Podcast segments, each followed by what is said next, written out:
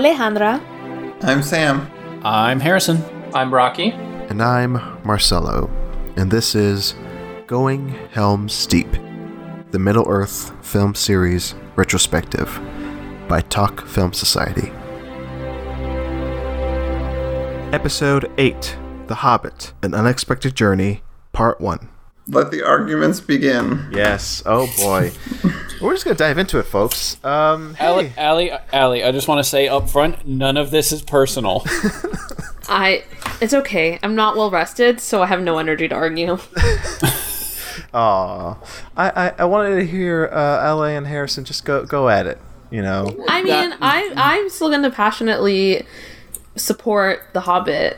I think it's amazing, but I think I think the arguments will really start popping up the further into this trilogy we get. yeah. I mean, and I see those arguments. Like I see those sides of the argument. So, but I still think Unexpected Journey is like pretty great. Yeah. So why don't we start uh, a little bit before the movie itself? I just want to you know, I want to ask quick thoughts on what you guys thought before even watching this movie. You know, coming into The Hobbit. Let's go to Ale first. What do you think? I mean, I was really excited. I always loved The Hobbit. Of course, I reread the book. Um, I don't. I was a little worried because I mean, how do you follow up Lord of the Rings, right? But you know, Peter Jackson was involved, and so I I knew we were in good hands, and I was right. And yeah, that's pretty much it.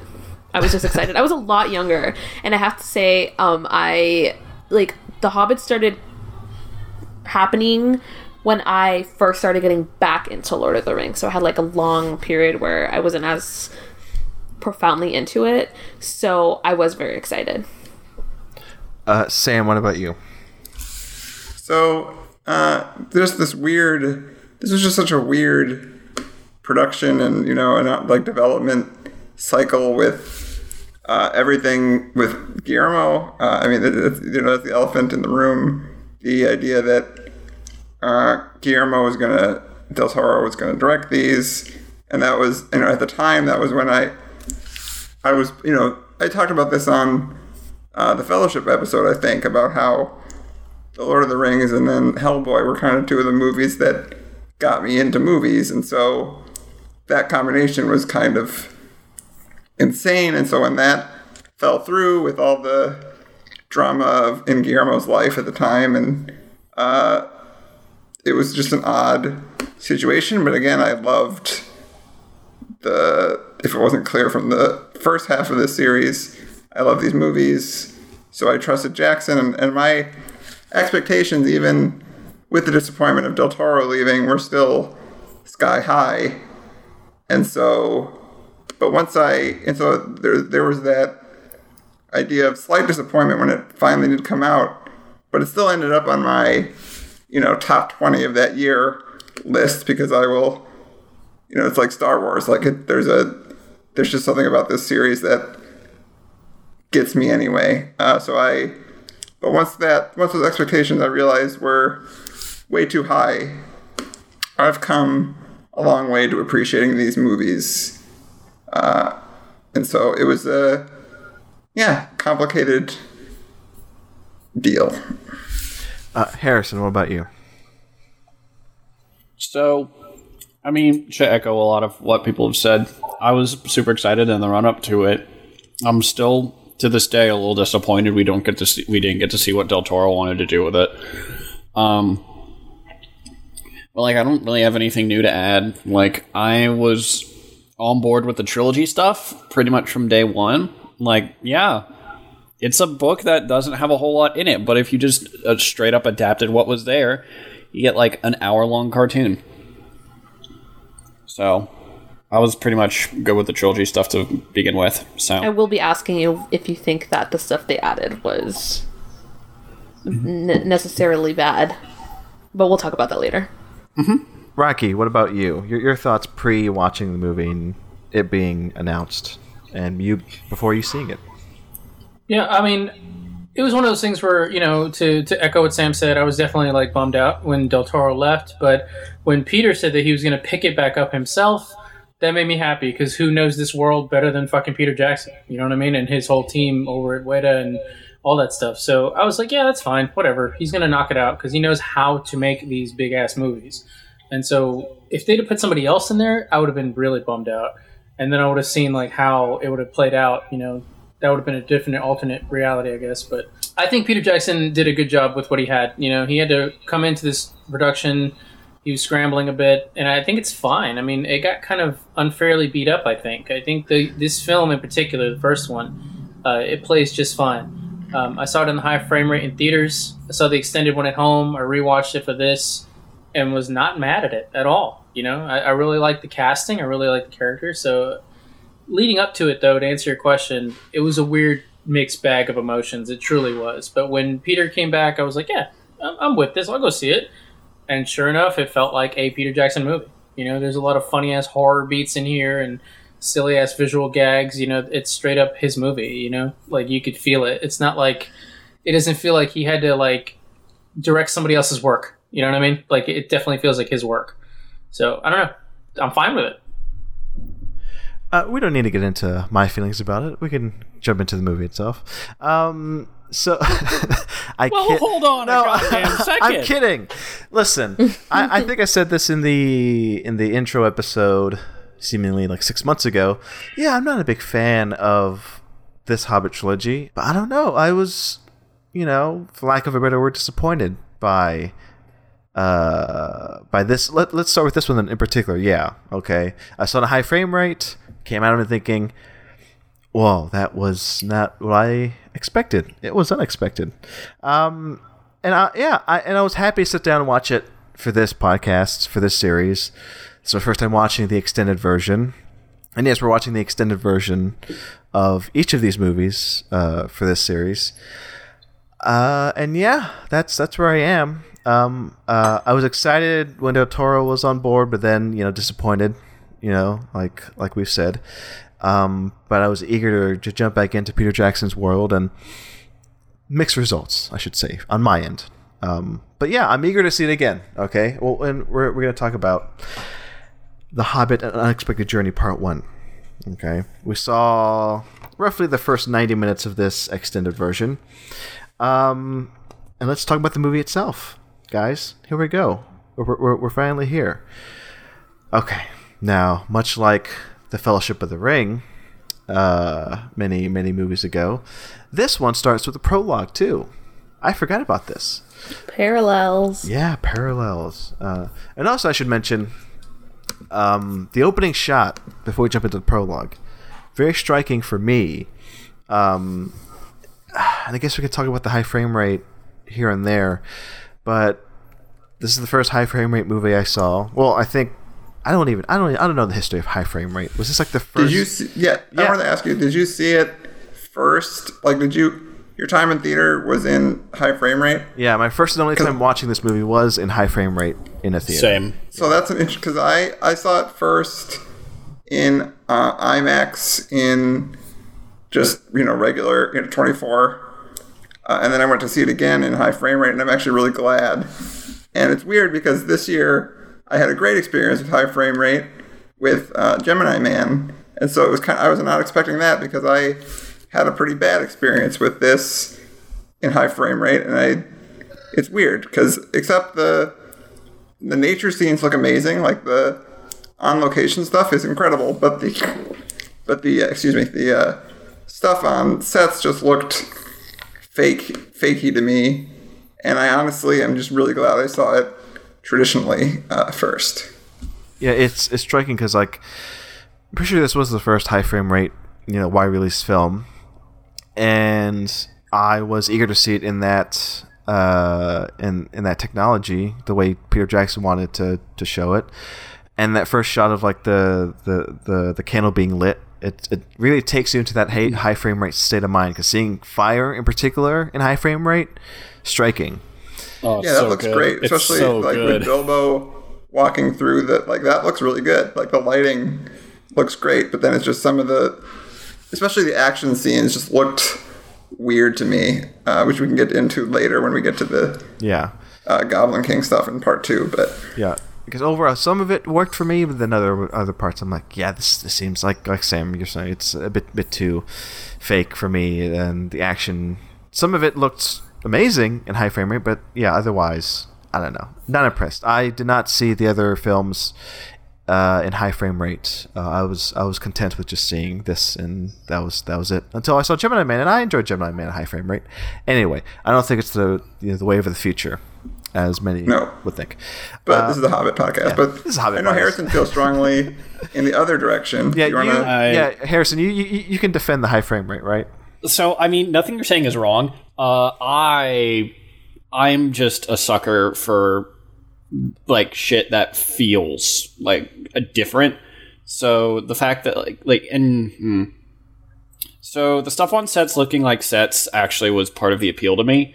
Like you could see the artifice kind of being worn away, and like it's part of why I'm like when I did theater, my pref my like I really like theater in the round because like you kind of don't have any leeway on like artifice there. You have to just make it work because everyone knows that they're watching a production.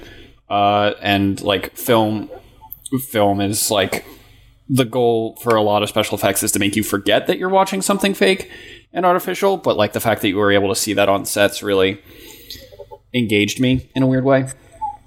I can I can see that. Yeah, I, I get that point of view. I don't know. I'm just so used to just watching, you know, movies through 24 frames a, a second, having that disconnect. I enjoy that disconnect.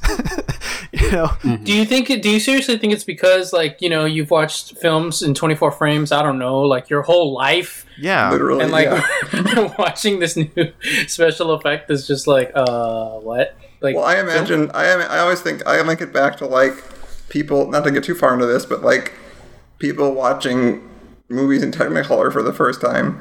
Like how mm-hmm. what of a much of a mind fuck would that have been? Like you know you've been watching movies for thirty years a certain way, and then suddenly, holy shit, here we go. You know, it's just And like, do you, do you guys know why 24 was settled on as the standard? Why is that? no. So it was it, it was easier for the manual camera operators to keep time. Like that was the easiest way to keep time. They would set up metronomes and they would crank in time with the beat, and it would come out to about 18 to 24 frames per second, and that just kind of became the standard because that's what people got used to. Fascinating. Yeah. It's pre- it's entirely arbitrary. well then, um, yeah. It's just because I've seen so many movies that way. That's just what I'm just that's what I'm used to. So. yeah. Um, I don't know. If if if this had become like more like um, like like let's say Jackson and company had the the capability to you know go the Cameron route and push this in theaters like uh, like 3D. You know, who's to say how I'd feel that way if I saw more movies in high frame rate? If if you know more people like Ang Lee, you know, got a hold of it faster, uh, and and had you know you know ways to use it, not just fantasy movies or action movies, but other movies. I don't know. I know I should mention. Wait, did this not come out in 3D? It, It did. did. Yeah, yeah. But I'm just saying, okay. uh, along with like, because like 3D, you know, it got pushed by Cameron, you know, right after Avatar or before Avatar, and it became, you know, a, a standard, right? And I'm saying if, if high frame rate became that sort of standard too, along with you know you have an option you go you can see a movie in 2D or high frame rate. You know, if imagine if that had become a thing, and you know Guillermo del Toro or you know Spielberg had used high frame rate. I don't know, be a different world. Um, um, what was my point? Oh, I, sh- I should mention Billy Lynn. Seeing that in high frame rate on 4K Blu-ray, actually pretty damn good. That's like my favorite high frame rate usage of the of the of the you know uh, uh, a few I've seen. So yeah, you know, You want to you want to know why Billy Lynn works versus like most of that shit is because there's there's nothing crazy in that film. There is an action sequence in that film, but there's nothing like moving too fast, and there's nothing. Yeah. You know, there's no r- like rapid movement constantly.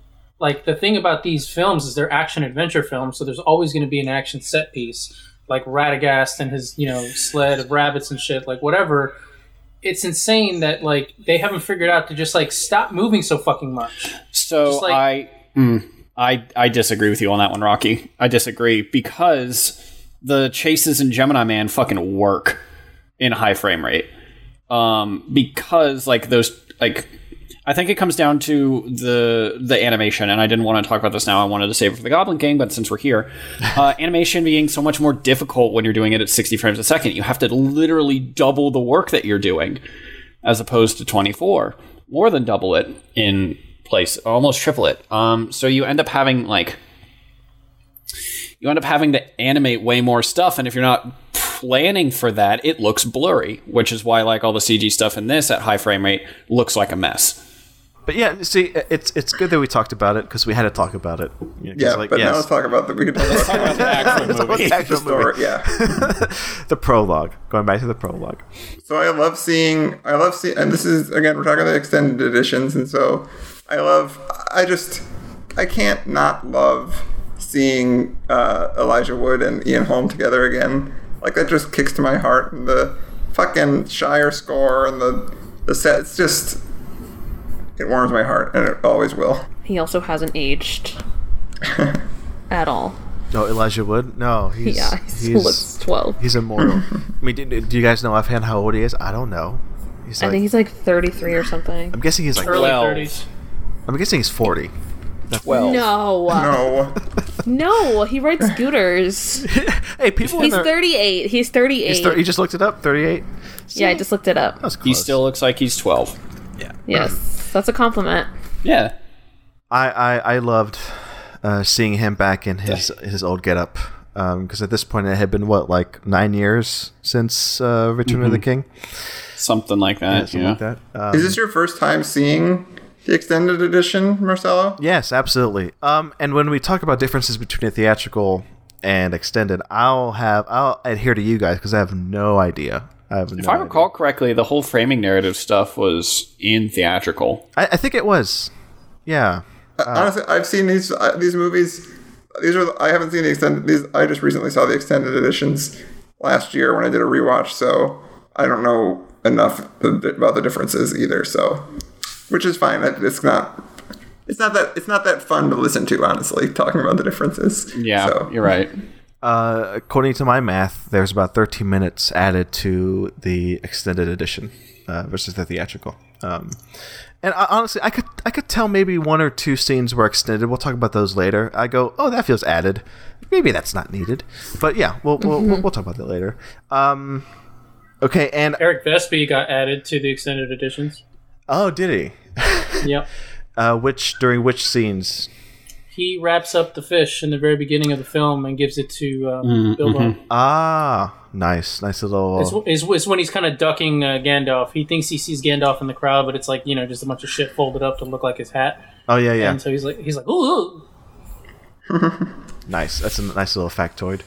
Yeah, but no, I, I love the framing device. I do, and I, I do remember that being in the um, into the in the theatrical version for sure, and having Ian Holm back and and and and framing this from that his birthday party in Fellowship of the Ring.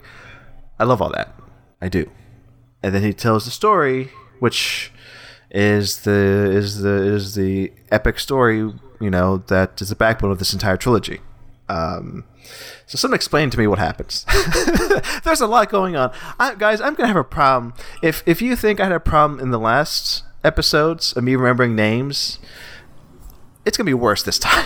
you don't know all of the dwarves' names by heart, Marcel, for a movie you've only okay, seen honestly, once? honestly, I'll be totally honest. I don't even remember who's who sometimes. honestly, I, I'm which guessing. is part of the point, I think, especially I'm in guessing. the book. I'm guessing So one. works. I'm guessing one person here on this on this uh, podcast knows all of them by heart, right?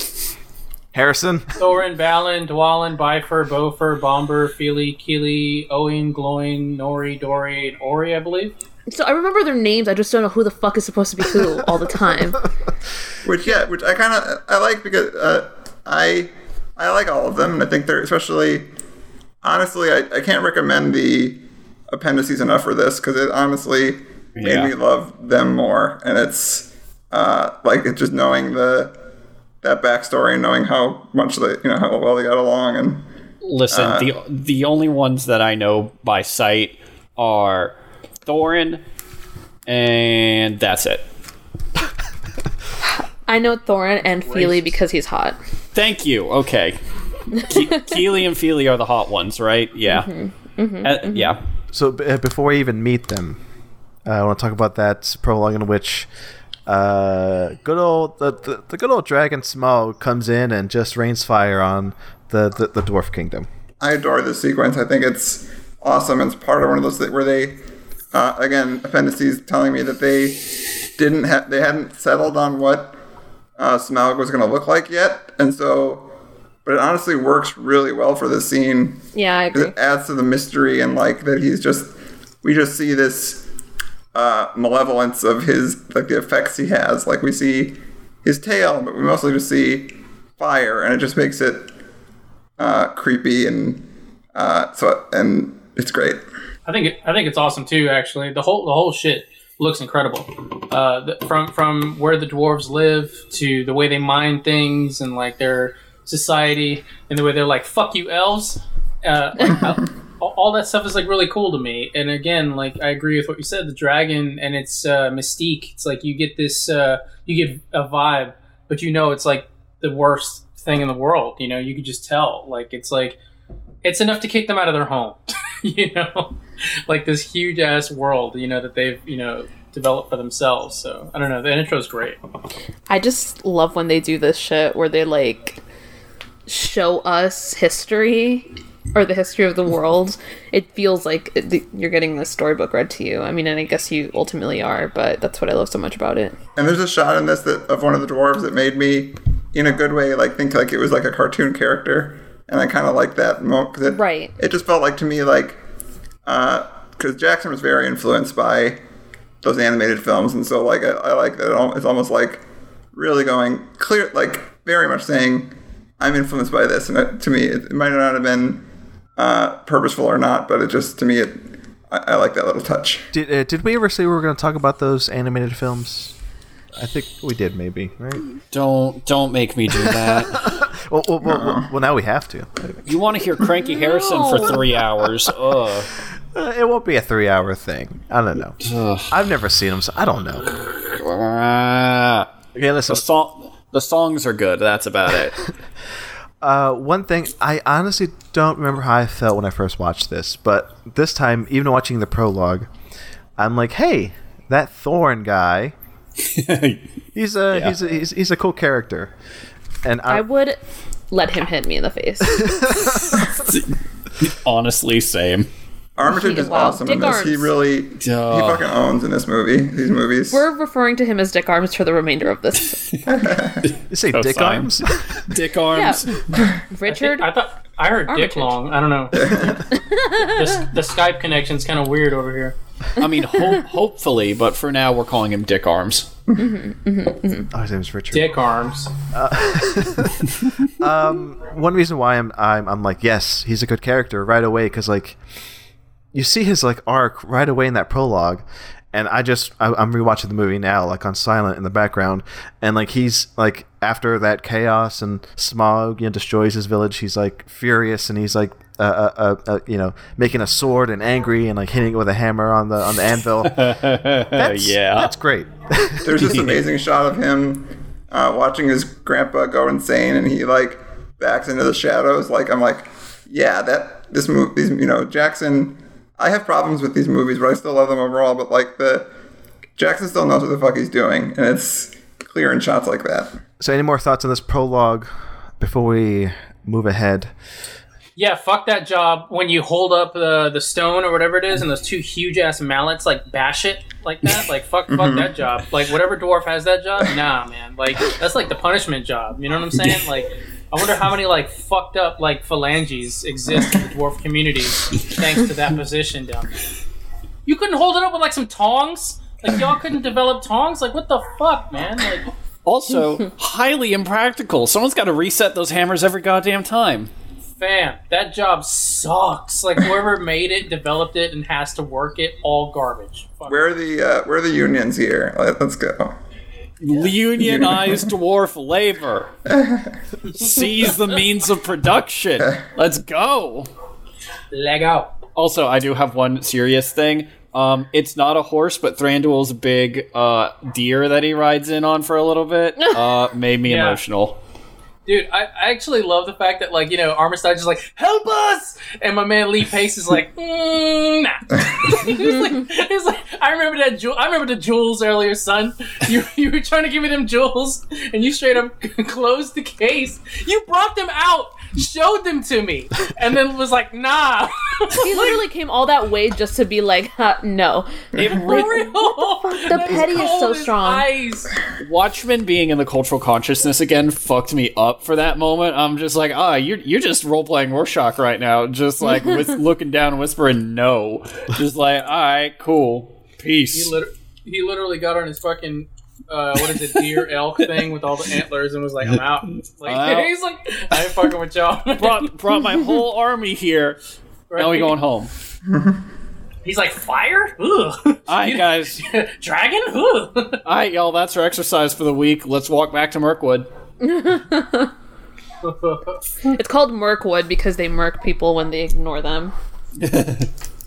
Uh, but yeah, just like how uh, great the casting is throughout. Uh, just like as in the first movies, uh, it's true here. Uh, Lee Pace rules uh, in this movie. Like I, especially, it just reminds me of how wasted he was in the Marvel movies. Like, dude needs to have shit to do and needs to strut. You know, like he doesn't need to be a bland guy in blue face paint. Like you need to show this is a tall otherworldly, beautiful, beautiful man. Like let's let's let him uh, show flowing capes and have big fucking crown. Like let's go. Yeah, in this first half, he's only in it for like uh, a few seconds, but even Yeah, then, he's not I'm really like, in it until yeah number Yeah, two. yeah. We're, we're really getting to him, but No, but I was gonna say even then, I'm like, oh, it's that guy. That's right, it's Lee Pace. Um, I like that guy.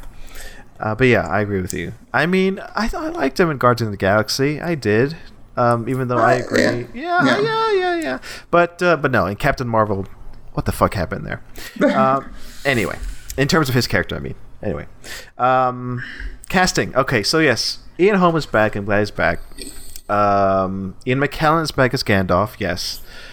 Um, we'll talk about the dwarves in a minute. But the, the, the, the big casting, you know, the lead of this of this trilogy, Yep. Martin Freeman. yep. as fucking Bilbo. perfect. Let's go My around the table. Okay, Sam, you say perfect. How so? Yeah, I, I won't use that word as much nearly as much as I did in the in the first half of the series, but I I freaking Freeman, you.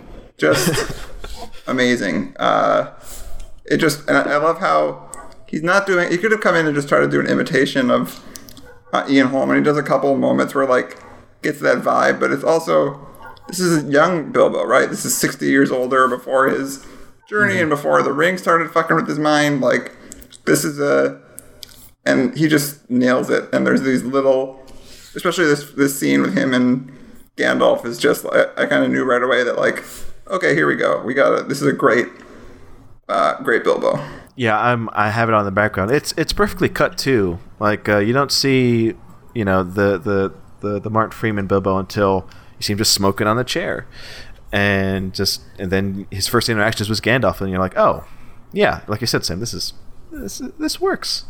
I I, I love Freeman in this. Um, Rockie, what do you think of Freeman as? 15 out of 10 man. He's perfect. Like he, he is so well cast in this film. Like he delivers like on all the comedic beats all the dramatic beats. He it's what you just said. He's not aping uh, what ian holm did. He's got like flavors of it but he's still being martin freeman you know? He's still using his voice. He's not trying to like you know switch up the accent or anything uh, and y- you like him like he's like he's like a little shit like when gandalf first shows up you know he, he gets he gets humbled throughout this whole experience, you know, and becomes something greater than what he started as. And that's the whole point, I think, of any arc, any adventure, any journey.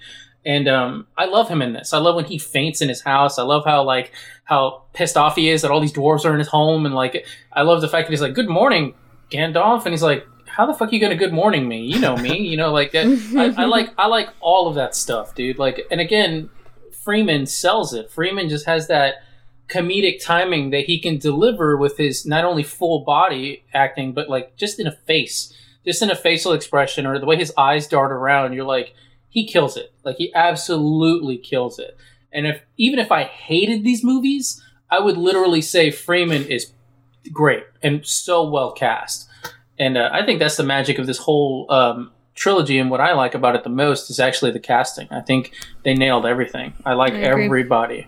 I like everybody so much. Uh, Ale, your thoughts? Well, I agree with Rockie. I think that I really think that he is the movie or like the trilogy because I never got tired of seeing him on screen, and I do think that they casted him very intelligently. I think they knew that kind of making him. I don't know what word I would use to describe him. He's kind of hoity-toity, but I like that. But Yeah. um, I agree with Rockie. I think the casting is basically the most perfect thing in this trilogy, and I think it's why I keep watching it so much because I feel like these characters are real. And I did feel that with Lord of the Rings, but I don't know why I feel it so much more with this trilogy. It's probably because discover. I think they had to like recreate the magic, right? We're going back to Middle Earth, right? So you need to kind of like nail it. Like we all love Legolas and Gimli, and like we we mm-hmm. love those characters, and we all agree that they're very well cast. And so to return back to that world and have them nail it again, as far as casting, that's a miracle. Like it's an absolute miracle, I think.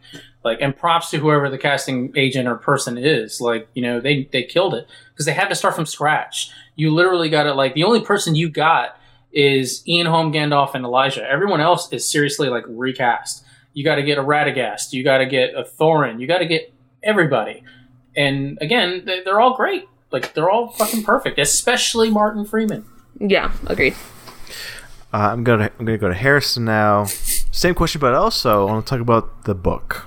We don't have to talk a lot about the book right now, but I just want to talk in particular of the character in the book. Um, It, it's it's spot on. spot on. It's fucking Yeah. spot on. Like it's it's incredible. But like the the sequence with Gandalf and Bilbo just on the porch meeting for the first time, it's it is ex- like they're they lifted a lot of the dialogue straight out of the book for that one, and one McKellen's delivery of uh, and Gandalf means me is like pitch perfect and exactly how it should be. But just Freeman's entire cadence and rhythm and posture and everything about him just it it it it is more Bilbo in The Hobbit than Bilbo in Lord of the Rings because they're almost two different characters. Right. Um, but like that sequence is good and all, but for me, he doesn't really become Bilbo like convincingly until the dwarves start pouring into his house. At which point, I'm like, nope, I see. Yep, nope. I see it. I see the anxiety. I see the panic. I see the like, just get the fuck out of my house. I don't want people around. Which mood and same. um, but like the moment that that like seals it for me is just watching him pour over the contract and just hearing him go lacerations Yeah. and i'm like that yep okay we're in it that yep and then from there on it's like yeah no this is this is bilbo So I'm gonna mention I can't believe the movie Mother is just a remake of the sequence in which the dwarves show up at uh, Bilbo's house. They break her sink. I mean, all right thanks for listening to this episode of going Helm's deep everybody uh, we're done here we're done I only, I only wrote down one joke, and that was the joke. And I just wanted to say that. Um, Mother did have some great cheese wheels. So Yes. there was that. Oh, So let's talk about this sequence, okay? And yeah, oh, you know, okay, you know, right before then, I I love the interaction between uh, Gandalf and Bilbo, and like, uh, you know, about uh, being, uh, you know, uh, him Bilbo being a part of an adventure. He's like, no, no way. What are you talking about?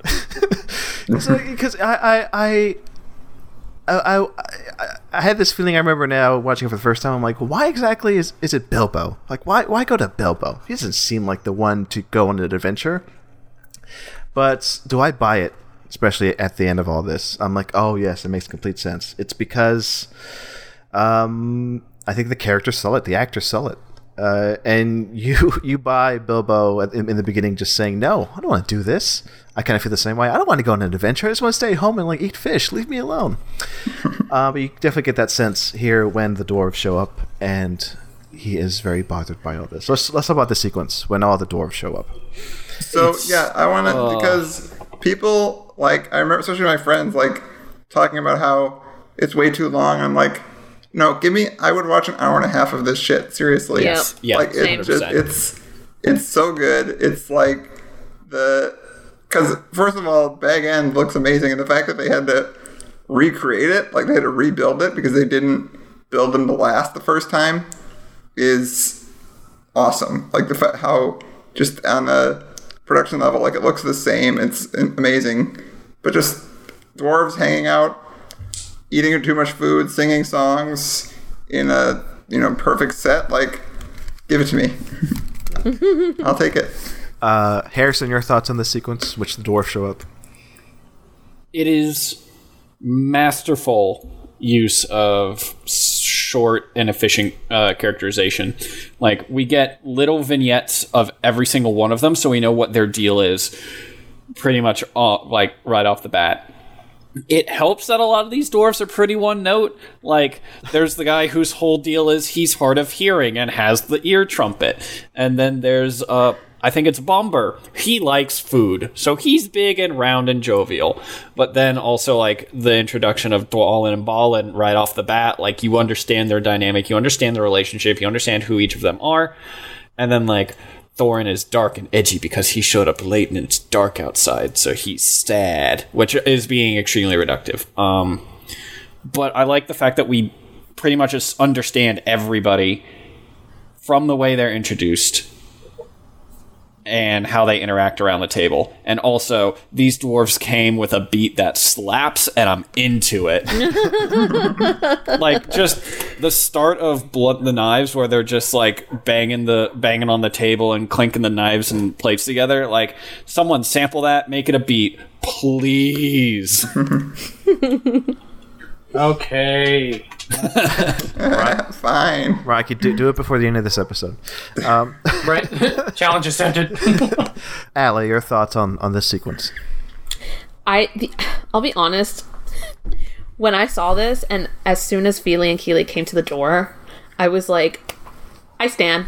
I just stand. because I don't know, you could just tell that this would be about exactly what the first trilogy would be about, like about friendship and brotherhood. And I, I this is gonna be a little bold of me to say, but even as soon as we saw them come through you know, the little hobbit hole, I knew that this would kind of deliver on that a little bit better than Lord of the Rings. did. it's a little it's a little bold, but I have I have a Wait, supporting uh, argument. Allie, I want you to say that again, but slower. No. Someone's gonna I That'll be on my alt I have left this call before. I will leave this call again. um okay, maybe not a little bit better, but maybe just as good. Or just as well. I I don't know. I don't know what it is about this movie. I feel like the dwarves, the brotherhood, and like the kinship is that a word? Yes. The kinship that we see among them is some of the most beautiful shit I've ever seen, and I do think we get that in Lord of the Rings, like interrace, interracially, but I'd like seeing it amongst the dwarves themselves because I don't know. I feel like we didn't get much dwarf shit in Lord of the Rings.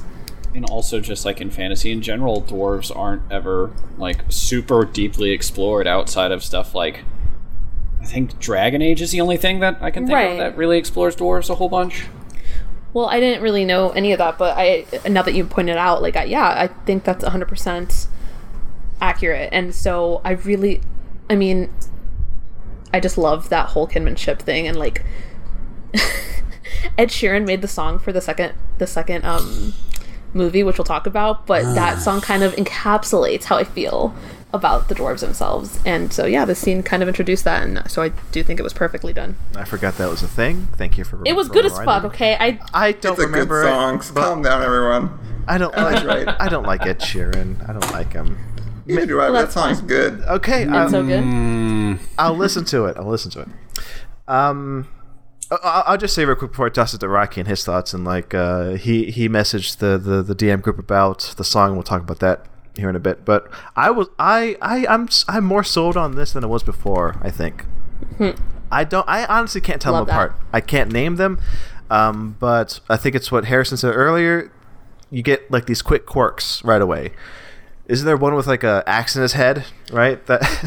Yeah, they nailed the they nailed the costuming and the the look of them and how they're all very distinct. That like not knowing their name doesn't matter. Like you just know, oh, I can look at this guy. I know who he is. I know what the what the dynamic between them is. And some of them are the guy with the axe in his head is basically a comic thing, but then also he has genuine great action moments later on. So it's I, I think it's great. Yeah, and I I buy that friendship. I I buy that they're like that they're in this group and they you know, they get along despite them all being very different. So, yes, I'm on board. I like this. And that one the moment when like um there's already four in the house and then Bilbo opens the door and like what 10 more you know you know fall through. Yeah. and then Gandalf leans in. Yeah, it's great. It's a Yeah. it's a great beat. It's good. It's so crazy to know that he wasn't actually like there. That's right. Seriously. we, we, and I thought about that as um as I was watching this this scene. We talked about this maybe a few episodes ago. That's what I was gonna bring up when you tossed it to me. Yeah, Rockie, Rockie, talk about it. I was just gonna say like this this whole sequence is for me for my money like wonderful like absolutely wonderful like the, the setting uh, you're familiar with that house you know we've been there before and tr- introduced new characters in such a way was I thought was very well done you know especially with the song and the stacking of the plates all that stuff is special and then this whole sequence as, as special as it is, it broke down Sir Ian McKellen. it made him cry because he hated filming it. He hated fucking making the scene, and yet it came out so well, and that makes me laugh. Because it makes it makes you dig in your brain. You're like, damn, I wonder how many other phenomenal movie sequences like I love and rave about were just fucking hated, like by the actor that was making it. You know what I mean? Uh, and there's probably thousands upon thousands of those. So especially in special effect driven stuff like this. But um, so yeah, familiar setting. It made Sir Ian McKellen cry, which is funny. And the the final beat is the one I was talking about in our in our you know DMs was that that song that the dwarves sing. It's it's goosebumps. It's it's tears. It's it's it's incredible. That song is incredible. Like the way they harmonize with each other and the way they start standing up to like sing it with each other and the way it cuts to the chimney and the embers coming out of it. Oh, fuck, fuck off, dude. That shit's great. Like it is so so good. Um, it made me want to go on this adventure. You know what I'm saying? Like you really understood their plight and what they had to deal with. It's great. That's all I gotta say. Like that, that whole opening sequence is lovely, dude. A big fan. I agree. Yeah, I'm I'm on board. Now, there are maps, right? And like they have to go on this mission to this mountain. Yeah, And- Gandalf's got this key that his uh, Ski. dad gave him, or that Thorin's dad gave him, yeah, I think it's good setup. and they need a burglar. That's that's what yeah, comes down to. they, they they they need a burglar, and like apparently Bilbo is the perfect one, I guess, according to Gandalf. Ga- I, I, I, I, going back to that, like him being asked to go on this adventure, he doesn't want to, but Gandalf sees something in him. I I picked that up for, for the first time. Uh, now I'm like, oh, I I love that angle. I do. I don't know how much of it is like is the screenwriters here or how much of it is in the book, but I'm I'm like in love with that like somebody who who just who's you know kind of randomly just picked and go you're going to go on this adventure. That you know you, you, you have a you know you have a lineage that's that's important but and you don't really feel like you should go on this adventure but you're going to go and you're going to love it. and Bilbo's like fuck me, I guess I'll go. Um, but yeah, I, I love this setup. And what else can we say leading up to uh, Bilbo accepting this uh, this quest, this mission, sunning? The Shout, shout out to that contract. The prop of the contract Oh is phenomenal. Like I love the fact that it drops down so far, but then there's like this sidebar Side that flap, it gets to. the side flap is seriously one of the best jokes in the movie. I'm like, I love that prop. I like if seriously, if I was directing this thing and the prop dude came up to me with that thing, I would have just cried laughing. I would have been like, "This is perfect." Like, thank you, and I would have kissed him. uh, that's the headline. Uh, Rockie kisses prop man. Um, um, but yes, the song. Uh, do, do, does anybody else want to say anything about the song before we move on? It slaps. It slaps. It slaps so hard. like It's gonna be my ringtone from now on. Did I tell you guys about how I had like concerning hobbits as my ringtone and everyone and like my alarm in the morning? So whenever I'm on vacation with my friends and the alarm goes off, everyone fucking makes fun of me because they think it's a Titanic or some shit. And then you start and then you start crying because you start thinking about the Shire. Exactly. Exactly.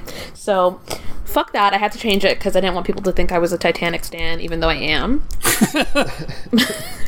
I think I'm gonna make it this one now. Yeah, I think we barely mentioned it before on this episode, but yes, Howard Shore is back doing the score for this. Oh, Fucking yes. MVP again, man. He's just Yep. unreal. Most most of the time. What do you mean most of the time? Harrison, There, there are the some pretty big. Mm, we'll we'll talk about this next week. There's a pretty big sound cue fuck up, like really big. What? The, I don't. Okay, I'm gonna write this down. I'm gonna make sure we talk about it. I'm gonna write down. Harrison is wrong wrong. Mm-hmm. I'm not wrong. about I'm not Howard wrong. Shore. Okay. I think this is very telling about how wrong he is, in his opinion, about the Hobbit trilogy. we'll talk about it in the next episode. None of, none of the music itself is bad. It is the way that it is used that sometimes is questionable. Okay, we'll see. We'll see. Uh, but no, I'm I'm with uh, the, the the good guys here that says uh, that they're saying Howard Shore is amazing in this trilogy. Um, and I love that. Yes, it's the the themes are. Uh, uh, he, he reuses some themes, but then he also adds a new touch to them when when he reuses them. It's they're not just flat out like the same. There's there's these like unique flourishes in there that make them you know original to the Hobbit trilogy. Well, and he wasn't the. Uh, this might we'll get talking later, but I'm pretty sure he wasn't the conductor on this one. Like he composed the music, but he didn't. But maybe he didn't do it in the original. I need to watch the appendices for the original trilogy again, but uh, that might have something to do with it. But we'll talk about that later. talk about that later. Ha- Uh, good old Bilbo accepts. He has. A Well, he doesn't. Oh no, he doesn't accept in the beginning. He doesn't accept. No, no, no. He's like no, and then they sing their song. Then he wakes up and they're gone. Looks at that contract. He goes, maybe I should. Then he thought about that song again. Was like, Man, that shit was fire. song was banging. God damn. Well, and it's a great. It's a great edit too of him like looking at it and then shit, and then just sprinting. It's, it's great. And then classic hobbits thinking he's crazy and like, wh- where's this dude running? We don't run. We're hobbits. Yes, he accepts. He says, I'm going on an adventure. He proceeds to go on that adventure. And that's where we end it. Uh, next episode, we'll talk more about. No, uh, then then then he goes on the adventure. Then he's with these guys. Can I fucking just point out my favorite part of the entire trilogy is when he forgets his handkerchief. and he's like, oh, gotta go back. Yeah. I forgot it. You gotta, go, gotta turn around. Gotta turn around. We've been they- traveling they, for half like- a day, but I need that goddamn handkerchief. And they like toss him at they, they like toss him a torn piece of a sleeve. It's all gross. Yeah. He's just like, nah. So funny. This is a lot funnier than Lord of the Rings. Even though Lord of the Rings is pretty funny at some points, I think the overall tone of this is a lot more whimsical. And little moments like this kind of establish that. And I think Especially that's the- another reason I really like it. Yeah, especially the first one, which is very much the tone of, you know, it's a, it's a children's book and it's a children's it's mm-hmm. like it, Right. and it works And really well. what? And I I get that there's some controversy of how later on, but whatever. But here, yeah, it works really well. this is how this is why like I think I rewatched The Hobbit way more than I rewatched Lord of the Rings because I cannot with Lord of the Rings. It is heavy for me. Like I will be depressed in like a weird way for a few days afterwards. And The Hobbit just makes me feel really good despite the ending.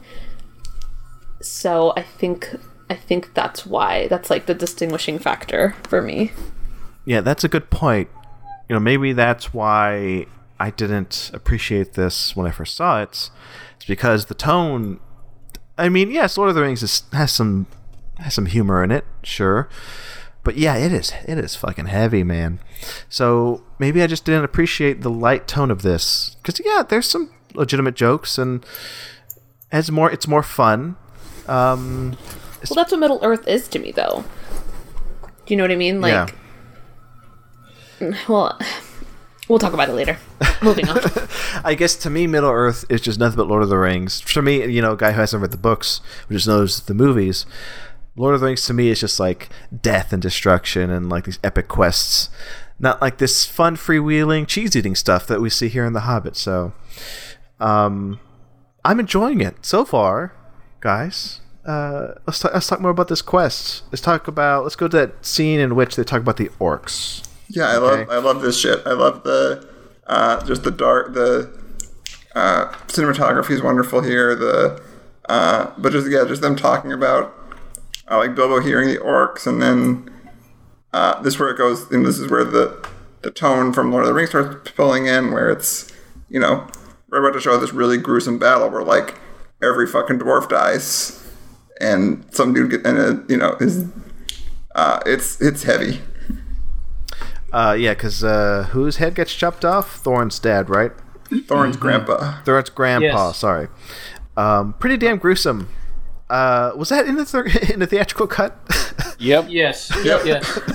That's insane. I forgot about this. Does it? Doesn't the, the, the main orc like, like kick it like a soccer ball? Or no? No, he throws it at He him. throws it at him, and it rolls down the hill like a soccer ball. I'm watching it now. Yeah, it's insane. That's insane. But you, you get more Thorin stuff. You get more of why um, he's very. He, he wants that revenge on a lot of people, and especially this head orc who he thinks is dead, which we know is who is he's not dead. He just cut off his arm. Well, what's the lead orc's name? I already I forgot. I should have wrote it down. Azog. Ozog. Azog. Azog. Yeah. Azog. Um, and I forget because it's been a while since I've seen these movies. Is he the main bad guy orc through the whole trilogy? Yes. Yeah, right. I remember that being a point now, because like in the Lord of the Rings movies, there's a there's a head orc I think in each film, right? Mm-hmm. I think it's smart to have like one lead bad guy orc through the whole trilogy.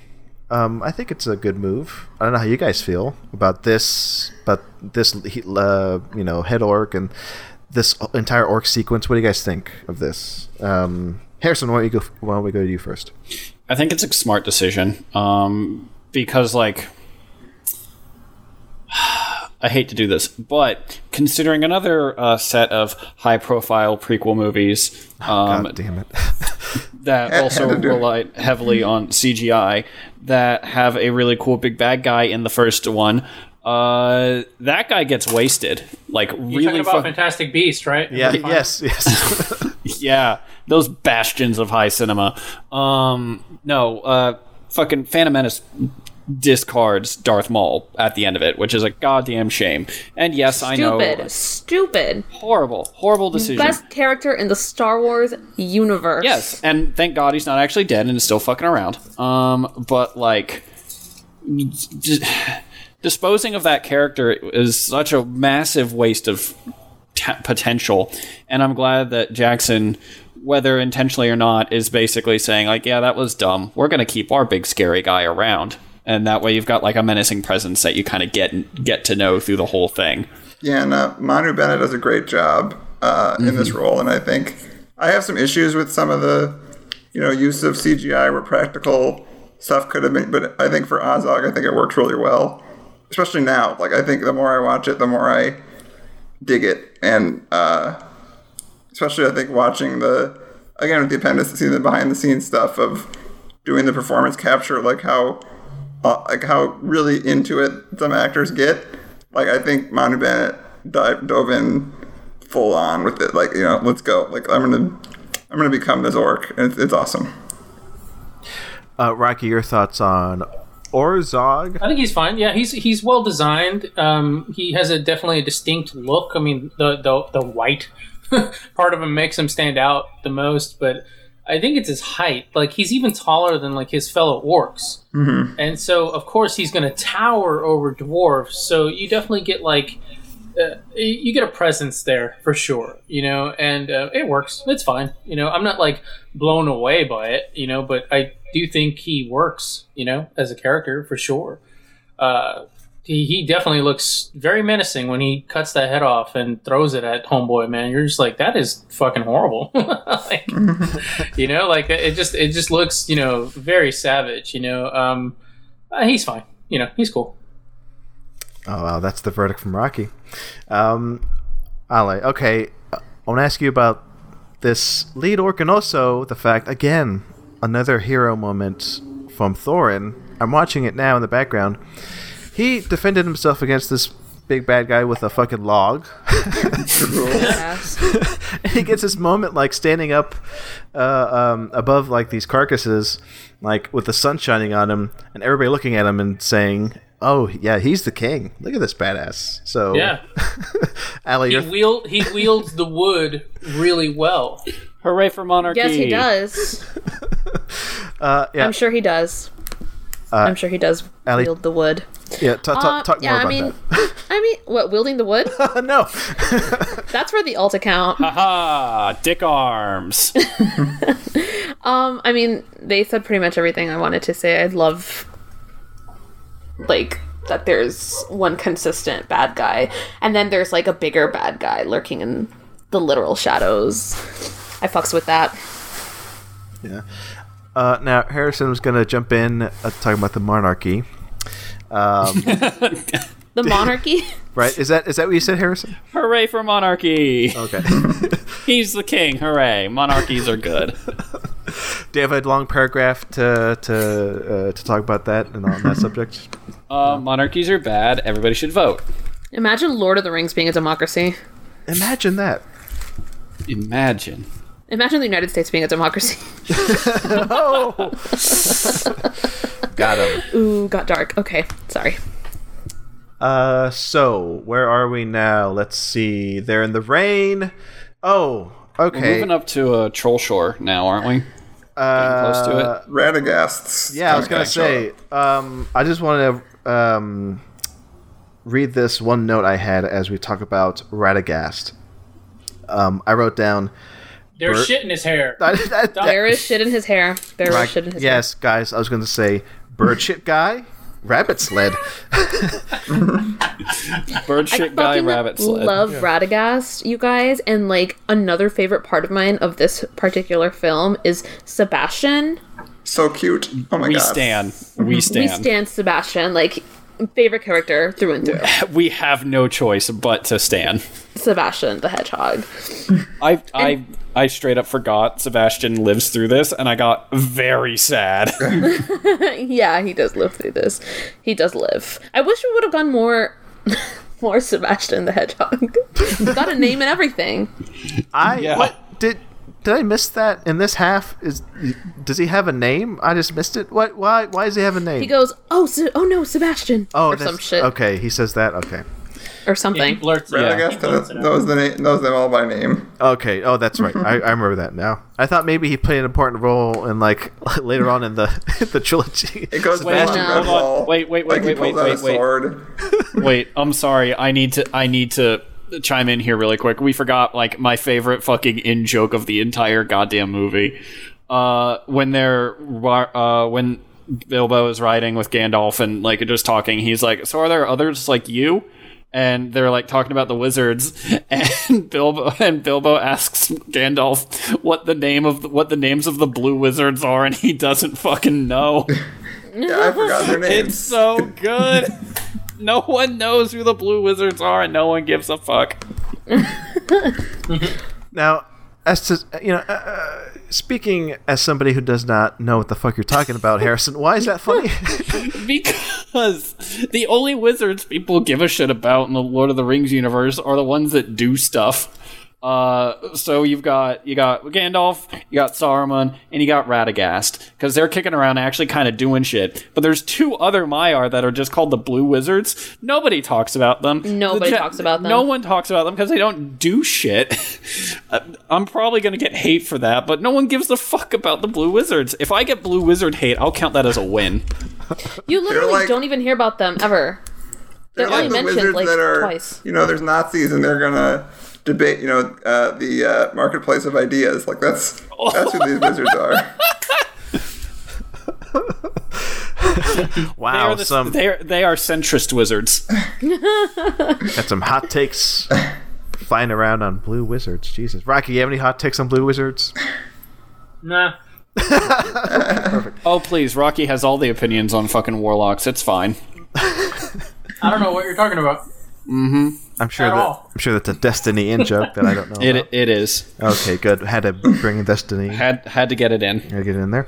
Um, more on Radagast. Um, the fuck's his deal, man? It's just uh, uh, okay. I I. I He's a rem- nature wizard. What more do you no, want? no, no, no, no. Listen, I remember now. Um, again, th- this is all bringing back memories I have apparently locked away in my brain for the last what seven years. Seven Um, years, yeah. Yeah, seven years. God, six. Um, I remember not liking this portion of the movie. it was way too weird for me. Um, but I don't know. Like I, I, I vibe with it now. I do. It's it's weird in a I good way. vibe with it. I vibe with it. I vibe with Radagast. Um, I vibe with the nature wizard. I really vibe with Radagast. Maybe it's because we've just gotten such a. Maybe it's because we the, the current state of big movies of just like not being weird and being you know. yeah. That's, So it's like now it's like you know fucking bird shit in his head and he's got he rides a sleigh of rabbits. Like let's go. I mean, Do the I rabbits would- have horns? do rabbits have horns? Wait, Do they have horns in this particular movie? I don't think I don't these uh his hairs do not. No. No, they're, They're not not jackalopes. jackalopes. I couldn't remember. I'm sorry. Forgive me. are, jackal- You good? are jackalopes real? Who's to say? in, in my heart. But I, I, I, I'm assuming everybody here likes Radagast, right? Yeah, he's fine. He's, fine? from Okay, Doc- he's from the Doctor Who universe. You know, like how can you hate that? Um, I forget the actor's name, Sylvester or something or other. McCoy. Um, McCoy. Thank you. Um, Wait, seriously? yeah, He's one of the doctors. Oh, Yeah, fuck. he had the I top did not know. I did not know this. That's cool. Yeah. He he's just got a big goofy heart naturally, and I think he's very well cast. And if you watch any interviews with him outside of this, you're like, yeah, you're a big kid. Like you're totally like a big kid, and I think he's like perfectly cast as this character. Again, back to what we were saying earlier, like the casting of all of this is magic. Like they really got it right again. You know, uh, that's the craziest shit in the world. But Radagast is fine. Like he's he's you know definitely the weird nature dude, and I don't know why he doesn't have any lead. And fucking Gandalf had to hook him up. That was fucking stupid. But he does shrooms, right? Yeah, yeah. There you go. He's probably He, more of a mushroom grad- head. he, he Yeah. graduated from weed quite a while ago. There you go. Uh, well said. I stand corrected. But I love him. I, I, I love his character. I mean, right away, you could tell that he cares about all his little woodland creatures, and uh, he knows something's amiss, and he's down to help. He even leads the pack of orcs away from our heroes. Like, how can you fucking hate Radagast? He's great. Yeah, one note I wrote down is pot smoking.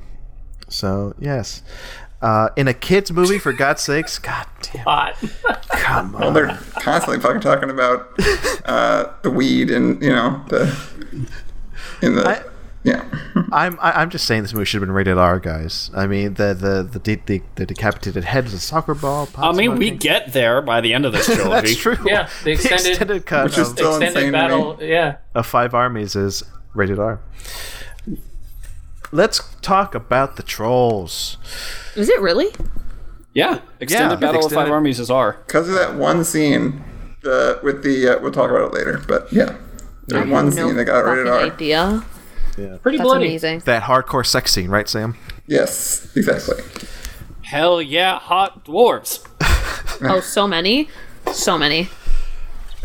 The trolls. Now, if if this is maybe the only thing I knew about the book that was in this movie is this. This is yeah. This sequence. is this sequence is very much I think in the culture. It's like I think a- anyone knows about that. Like, and this is the one that always stuck in my brain from uh, being a kid. This one and obviously uh, Gollum, which we'll talk about in part two. But uh, and I think I think it's great, even though it didn't line up. This scene didn't really line up exactly with how I had always pictured it, but that's okay. Uh, it's goofy.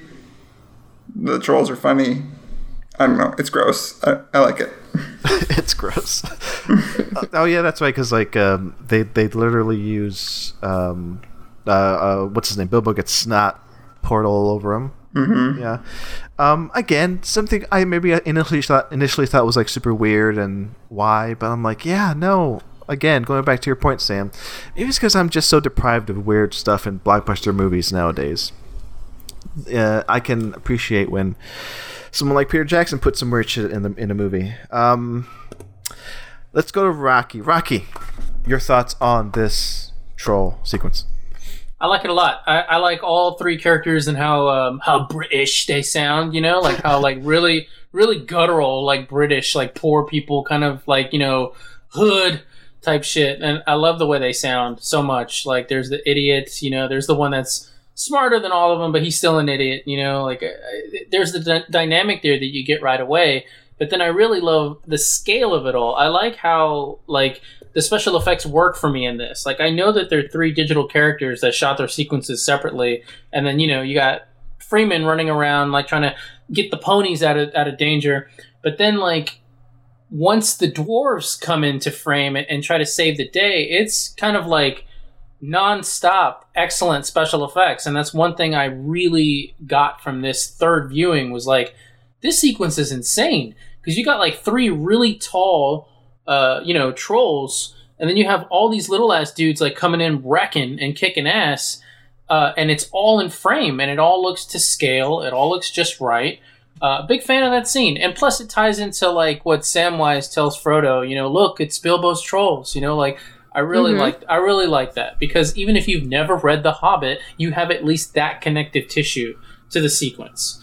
And um, even if there was no connective, like you know, uh, a, a thread there, I think it still works. I think it looks glorious. Like I, I really like the look of that sequence, even when it's shot like in a nighttime, sun's about to come up kind of setting. Like I, I really dig it, man. And of course. Gandalf cracks a rock in half. I mean, what the fuck? That's that, that's punk rock, man. That's just one of those like, Ugh! it's like huge too. So yeah, loved it, loved it. Big big fan of that sequence. Uh, Ala, your thoughts on like how um, sort of compares for you to the book? Well, as soon as the scene came on screen, I got really fucking excited because I knew what it was, and also because of the Lord of the Rings connection. Um, I'm gonna, God, I'm gonna piss off Harrison if I say this too. Oh, but God. whatever. Do it. I enjoy. Oh my gosh, do I though? I think I enjoy these movies more than I enjoy the book because seeing these things like through Peter Jackson's eyes is just so much better than anything I could have ever come up with in my own head. You know what I mean? That's a fucking wild take. Jesus Christ. I know it's so wild, but it's true. I just love these movies so much, you guys. I don't know I mean, if it's that's like okay. It's all right to be wrong sometimes. Okay, fuck you. here's here's where I want to talk about it. Since we're here and, uh, on the subject, can we even let, let's just start with this first half of this first movie? Even um, how much they've added in from the book? Because how long is the book? Because that that's what I kept hearing. And when it was initially announced, wasn't it even two movies to start with? It was two, yeah. It's like 300 pages, I think. Yeah, it's very short, and um, I know people don't like that they added a bunch of shit to make it to make more money, essentially.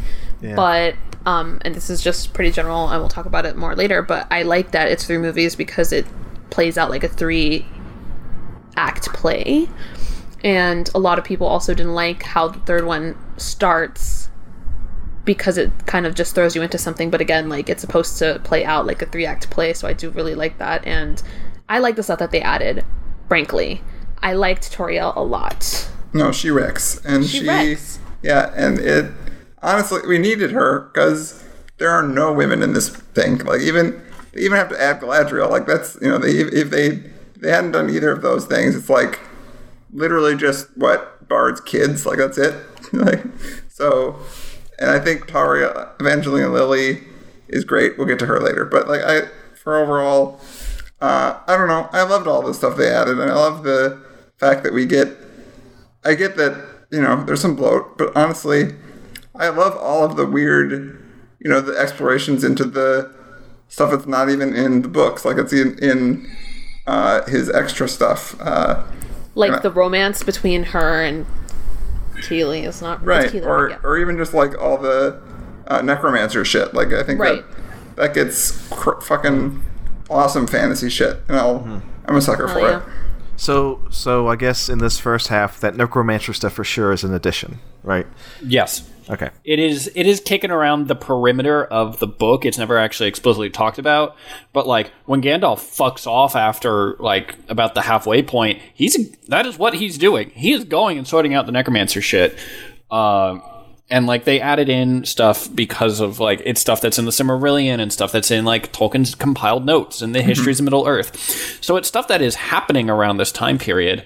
Um, it's just, uh, it's just not in the actual text of the book, and people that haven't read everything uh, assume it got added in and like like made up, kind of. But that's Oh, not how yeah, this yeah. works. No, it's Philippa Boyens is not going to do that. She's not going to throw in some made up shit like just for. Right. I mean, some. Of, I, mean, I think Tauriel's completely made up, right? Yes. Okay, but that work. I think that honestly that works for me. But the rest of the stuff, yeah, like she's not going to Yeah. just insert shit that's just because it's cool. It's, it's Well- not. Uh, Well, well, some of it. Okay, you know what I mean. Wait, I, I wouldn't. Go, I wouldn't. mm, I wouldn't go. We'll talk about Battle of Five Armies when we talk about Battle of Five Okay. Armies. okay, okay.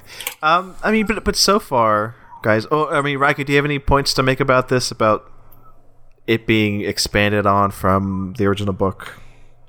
Eh, it is what it is. Like, I mean, I I understand why they stretched it out to a trilogy. I mean, the original one is a trilogy. You kind of want to stay consistent in that regard, but it is weird that you're stretching out such a small thing into a trilogy. I mean, two big ass films at most. You know what I mean? That's pretty much like all you need for the most part. But I don't know. Like, it, it's it's fine. It, it's one of those things where it's fine. Like, I mean, I- I'm not super pissed off at it. You know, it's my kind of filmmaking. Like I really love special effect, you know, adventure driven stuff. So th- this is one of those like that's all it is, like from front to back, you know. Um, so yeah, I'm I'm not as pissed off as everyone else, but I can fully understand the complaint. Like I truly can because it's it's weird as fuck. I mean, this book is small, like it's so small. So w- weird to do, but they do things uh, throughout it though that kind of like um, shock the hell out of me and make me happy. You know, so it's a mixed bag of nuts, but overall positive for me. But man, it's weird. um, kind of circling back now to Harrison because I want a straight Yeah. answer from you, buddy. Um, I mean, the expansion, oh, and, and but you did say it's not without purpose. They're not just making stuff up, right? Right. Um, right. Overall, what do you think of it being I expanded to three movies? I think there's some shit that can go most assuredly. Um, and a lot of my, mm, but I don't know if it's like. I don't know if it was feasible for for them to do three, two, three and a half hour movies. Um, because that would end up what it would be. You that's what it would have to be, right? You'd have to make the like if it was two, they'd have to be exceptionally long to fit in all the stuff that was required. Uh, doing it in three movies gives everything a little bit more time to breathe. Um, but also it makes for there's some weird tonal stuff in Desolation of Smaug because of the like the cut and like where it's supposed to end and everything. Um, but generally, I'm pretty okay with a lot of the stuff they added because it is like it is cool to see the White Council dealing with the necromancer and see all that stuff in the periphery start kicking around and you know where it's gonna go so Gotcha, gotcha. Um, yeah, because I I forgot completely about this necromancer business.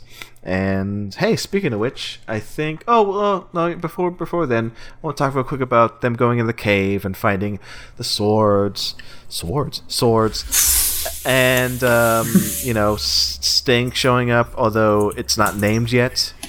Um, I actually forget when it's named. We'll get to that. In the second one, Yeah, in the second one. Um, but yeah, it's a quick moment. Um, any, I mean, do we really have to say much about it? Anybody want to have any? Anybody have quick thoughts about this this scene? not really Not the finding of the sword, but it's the there's a line. It's probably my favorite line in the trilogy of Gandalf saying, you know, true courage is not is not knowing when to take a life, but when to spare one, which is very important to the even to the next, you know, to the whole series. So and it's also just you know it brings in the shore uh, music of anytime he talks to a hobbit, and that you know makes me misty eyed. So uh, yeah, it's a ni- good good line. There you go. Good line. And then we meet back with, um, uh, hey, Radagast comes in to the picture. And uh, what is it, Harrison? So these are the kind of sequences I have issues with. Like Radagast showing up and being like, "Yo, we got problems," is fine, but then the fucking them getting to Rivendell, it feels like to me is so long and protracted, and it just like. Or am I skipping a little No, bit? wait, no, this- this- no. It- it- right, this is yeah. a this is a long sequence. I like Radagast in Dol Guldur. I like that a lot. That is important. Um, I don't like how they're basically like, let's have Radagast ride around in circles while we hop from rock to rock. I'm like, all right, cool. Yeah, this. the- uh, Yeah, the- I'll give you. Go ahead. No, go ahead, Marcelo. No, no, I was, I was going to say yes. The, the, the, this, this, uh, let's talk about this whole sequence because yes, it starts with Radagast coming in saying we have a problem with a necromancer, and it goes into them escaping and then being saved by the elves and going to Riverdale. This, let's about this whole thing. Overall, Riverdale. yeah, Riverdale. Uh, overall, No. Ri- Rivendell, No. Rivendell. I wrote it down. Dell, D E L L, like the Not fucking Archies. computers. God the damn it. computers. Riven, Riven, like the River. no. Riven. Riven. Dragon. Riven. River, river, but the long with the long R. River, Riven. Dell, like the computer that shitty companies buy. I wrote it Dell. down. Riven. Dell. Riven. Dell. I can. Which so was Ri- made up for this film, right? I Yeah, like so- Riverdale better. So Riverdale. Let's call it Riverdale. Riverdale. Let's call it Riverdale. so Frodo joins a prize fighting ring after he spends some time in prison. Is that what happens on that show? Uh, don't. That is- show is No. wild, that show's man. insane, isn't it? I just, I just keep Yeah. seeing like memes of it and like, you know, corpses being talked to and weird Twin Peaks shit. Yep. Anyway, um, yes, let's talk. Let's talk about this whole sequence. I'll just say real quick. I enjoyed this, and I I understand where you're, where you're coming from, Harrison. There's a lot of running around and them, you know, skipping through rocks and whatever. But uh, it brings me back to the Lord of the Rings imagery, and I'm fond of this. Like uh, uh, nice sw- sweeping camera angles and you know them r- running through the the, the, the, the the New Zealand countryside. I love it. I'm gonna say that I love the sequence. So that's my take, Harrison. Uh, take it. I just think it's boring. God damn it. Let's go around. Um, Allie, your thoughts on this whole sequence leading up them to going to hold on Rivendell. Thank you. I also think it's boring. You think it's boring? Yeah! Why? it's not boring. Get uh, wrecked, Scrubs. Allie agrees with me. We're done. This project's a success. I got Allie to trash The Hobbit. We're gonna stop recording. We're done. We're overselling. I trashed a sequence in the Hobbit. Doesn't matter. Give me an inch, I'll take a mile. What I'll what I'll say is I like each individual part. I just think it is it is a little. But honestly, anytime I start thinking about the structure of these movies, yeah, there's issues. Yeah, there's. But I again, I mentioned this in the last one. I can't think objectively about it, and I wouldn't want to. Boring. Rockie, uh, I think you, I think you're the tiebreaker. What do you think? I think it works just fine. Um, I, I like returning to this place. I think it's beautiful. I also think it's really funny that Hugo Weaving rolls up and he's just like, uh, "Yeah, we were just hunting a bunch of orcs. What's what's good with you?" like, I really like all that stuff. Um, and also in the extended version, you get another song sung by James Nesbitt, and I really dig that um, it- because it adds to the whole like um, very jovial more playful nature that this story should have. You know, it does toggle this fine line of like we're, we're super serious Lord of the Rings mode, but then there's like this like nah, it's it's cute, fun, lighthearted shit. And even in the way, I, I want you to rewatch this scene too if you can. The ones who find it boring, like mm-hmm. I like Hugo in this because Hugo the entire time is very bright and very like up. You know, he's like, hey, what's up? And then he's like, "Hey, you were meant to be here, man. We got the moon on this day. This is fucking cool." You know, like he's being super like nice. You know, he's like a, a, a genuinely great host. You know, he's cleaning the lands of orcs, and he comes home, and he's just like, "Hey, let's eat." You know, let's No, eat some like- salads. And No, Brett no, no, no, McKenzie no, no. Like, and like Brett the stu- McKenzie shows up again. yeah, Flight of the Conchords. yeah, but like it's the it's the shit like. It is once they once they get to Rivendell, it's interesting again. It is Yeah. literally just watching them bounce around the rocks is super yeah. shitty and boring. Just to make it super clear, I think uh, when we're saying what's boring and what's not boring, it's the stuff right before they get to Rivendell. It's the Yeah. stuff on the rocks and them, you know, jumping into that hole in the ground. Okay, forgive me. Um, Yeah, yeah. That, that stuff right there is fine. It, it's just an action sequence. Who cares? Like, it, it doesn't like floor me. It's not like it doesn't like blow me away or anything. But it's like again, what I said earlier. I like the fact that Radagast pulls them away. I like how he's such a team player. You know, it makes me like him like even more because he barely knows these fuckers, and he's like, "Oh no, your quest is noble, so let me help you." You know, that's really cool. But I don't know, like just the way they fucking slay the orcs and give away their position, and like it, it's all staged pretty well, all things considered. I don't know about the fucking weird slide tunnel they found, but whatever. Yeah, Like, whatever. there's- It's, it's very convenient. What can I say? There are Okay. there are some. This is where like some weird inconsistencies for me start to show up. Like um, slide tunnel question mark weird, No. Um, but also like orcs can't travel in broad daylight. Is that true? Yes, orcs cannot travel in broad daylight, which is why uh, Mount Doom had to erupt it during Return of the King to spread that fucking cloud out there. huh. Holy fuck. The Wow. Uruks, the Uruks are specifically designed by Saruman to be able to travel during the daylight, which is daytime. which is why they're such a threat. It The was heavily that the- cloudy that day. It's not. It's bright and sunny. I'm I'm watching it now, Sam. I have to say yes. Yeah, I know, I very- know. so I'm just fun. like, how just, do you? I know. How? How do you fuck that up? Like, just make it overcast. It's not that hard. I don't know, man. CG Yeah. some fucking clouds in there. Uh, I, I, I, I didn't know coming in that that was a thing, so now I just think this movie's shit. So thanks, Harrison. So That's what I'm here for. This is the real reason he has a problem with The Hobbit. yeah, this is the one big problem. I'm I'm knocking it What down. we talk about when we talk about habits. Okay, let's talk about Rivendell. Okay, and it's around this point. It's the halfway point in the movie. It's when we're gonna, you know, uh, uh, stop talking about the movie, and then we're, we'll pick it up in the next part. But let's let's talk about them arriving in Rivendell and meeting up with um, You did it again, but okay. Rivendell. Dell. I, I leave me alone.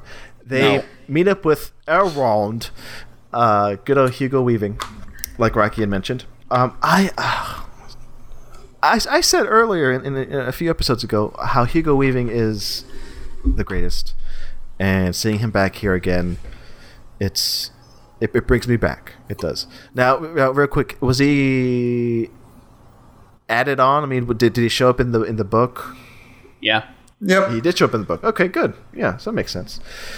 Uh, so yeah, I uh, let's talk. Let's let's talk about them being in Rivendell. Um, This I fucked with. You fucked with this one, Alec? Oh, yes. Oh, yes. I like this shit. I like seeing like the dwarves sing their songs. I liked it when Merry and Pip hopped on tables and sung in the original trilogy. Like I, I like all that stuff. So because it's their world and it's emphasizing like that's what they do. Like you can have this proper beautiful setting, but when you put the wrong type of people in it, they're going to act how they act, and there's a good chunk of that in that sequence, you know. Um, but I also love the fact that Thorin has to put his shit aside because he still has beef with like the elves, like all elves, and he's just like fuck all these assholes. But they're onto something, and he needs his assistance. And I think that's kind of like one of the many seeds that's planted in his head that like, hey, all elves aren't bad. I had a bad experience in the past with somebody, but Hugo's going out of his way to help me. Hugo Elf, I believe is the character's name. And, but I really like that. I, again, it's it's it's planting all the right seeds. The setting is great. It reminds you of the original trilogy and how the Fellowship was formed, all that good stuff. I liked it. You know, period. Like it's just a really beautiful place. You know, you want to live there. You know, you think you can live there forever. It feels like right. Like it's like so enchanting that like it would keep you alive like forever. Uh, Sam, your thoughts? Uh, yeah, I love it, and I love the uh, like to go off where Rockie was saying. where Gandalf's kind of saying like the only people with ill will here are you know, or I can't remember the exact line, but like that you're bringing the bad blood. Like th- these guys didn't do anything. They're you know like let's try to be respectful, but also just and the dwarves' reactions to the uh, all the green food is is, is funny. Uh, maybe I'm jumping the gun there. Is that later on? But No, that's yeah, that's Okay. No, you got Yeah, it. we're, That's we're the there. scene. We're there. uh, yeah, I'm, I like it. Like, uh, makes me miss Andrew Lesnie again, uh, cinematographer. It's Just the way the painterly look. I've, I'll, I'm kind of repeating stuff I've said in the other series, but yeah, love it. Uh, Harrison, uh, Rivendell. Good shit. Good shit. Good shit. Good shit. Good shit. I love watching dwarves puzzle over uh, lettuce and salads Yes, because yes. that that was me for uh, wha- how old am I? 25? 25 years of my life. Uh, I, d- I don't like vegetables, so I associate I, I sympathize with them quite heavily. Good to know. Good to know. Um, uh, Allie, any last thoughts? I know I went to you. I, we talked a little bit about Rivendell, but we're gonna we're gonna say our final thoughts on this first part of the I- movie. I just like seeing the uh, dynamic between the dwarves and the elves, and how like this is why I love dwarves so much. They're just so endearing, despite how they're brutes, right? But they they have hearts of gold, and I think the scene kind of like perfectly, or the scene Harrison was talking about at the dinner table, perfectly like captures that. Yeah, There you go. And yeah, that's where we'll leave it because I think that's a perfect uh, halfway point. So right after, no, at the dinner scene is when we'll stop.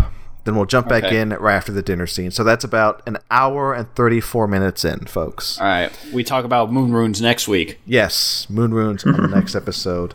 Um, but yeah, I already t- I already talked about it, so we don't have to. If you like this episode, tweet at us hashtag moon runes. hashtag moon runes, hashtag Riverdale, and and I'll find it. Uh, anybody else have any last thoughts on this first part of an unexpected journey? Anybody? Nobody. I'm cool with it. uh, I'm, I'm cool with it. This first half hour, hour and a half, I meant to say, is awesome. Like I think it gets way more right than wrong. Um, it's a good return back to the world. Um, Yeah. I appreciate it way more with the extended cuts, and also again this revisit that I had recently. I actually have a, a, a I like it more like than what I originally did. I think seeing it in high frame rate to begin with is just a little jarring. It's a little weird because you're getting used to that format, Mhm. and you know it- you're kind of you're locked into that high frame rate, and you can't really like study it. I guess you could say you're kind of like swept in the special effect. But when you just sit down and chill and like is this okay? Is this fine? And I'm like, yeah, this is fine. This is like legit. I, I'm going on an adventure. None of this seems rushed. You know, like they staged it just right. We're moving along just right. They're they're you know they're figuring out the pieces of the puzzle they need to push the adventure forward. I'm cool with this. Like, and, and I like these characters too. So that's where I'm at with it. Like, honestly, I'm genuine genuine opinion. I think this first film and the first hour and a half really good. It gets me going. I want to finish it. I'm cool with it. Really cool with it. I stand you. Yay.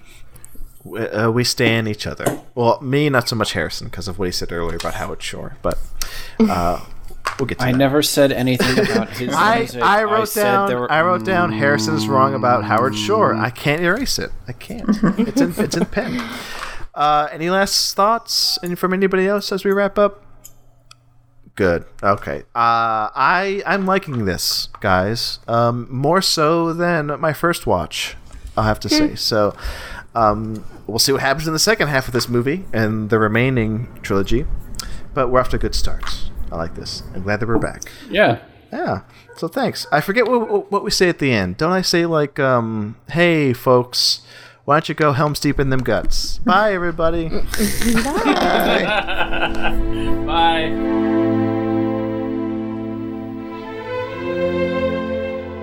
You can follow me at sick underscore underscore six six or more salacious content over at the blurbitch underscore underscore. And you can listen to my podcast, Seequels, S E E Q U E L S, through Talk Film Society or anywhere you hear your podcasts. You can follow me on Twitter at Sam Shot First, and I'm the host of Talk Film Society's Keanu Reeves retrospective podcast, Keanu Believe It, which is also on Twitter at Keanu Believe It. You can follow me on Twitter at play underscore champion, and I also host a Disney podcast called Dream a Little Deeper. Follow me on Twitter at RockieWarAntz, R O C K I E W A R A N T Z.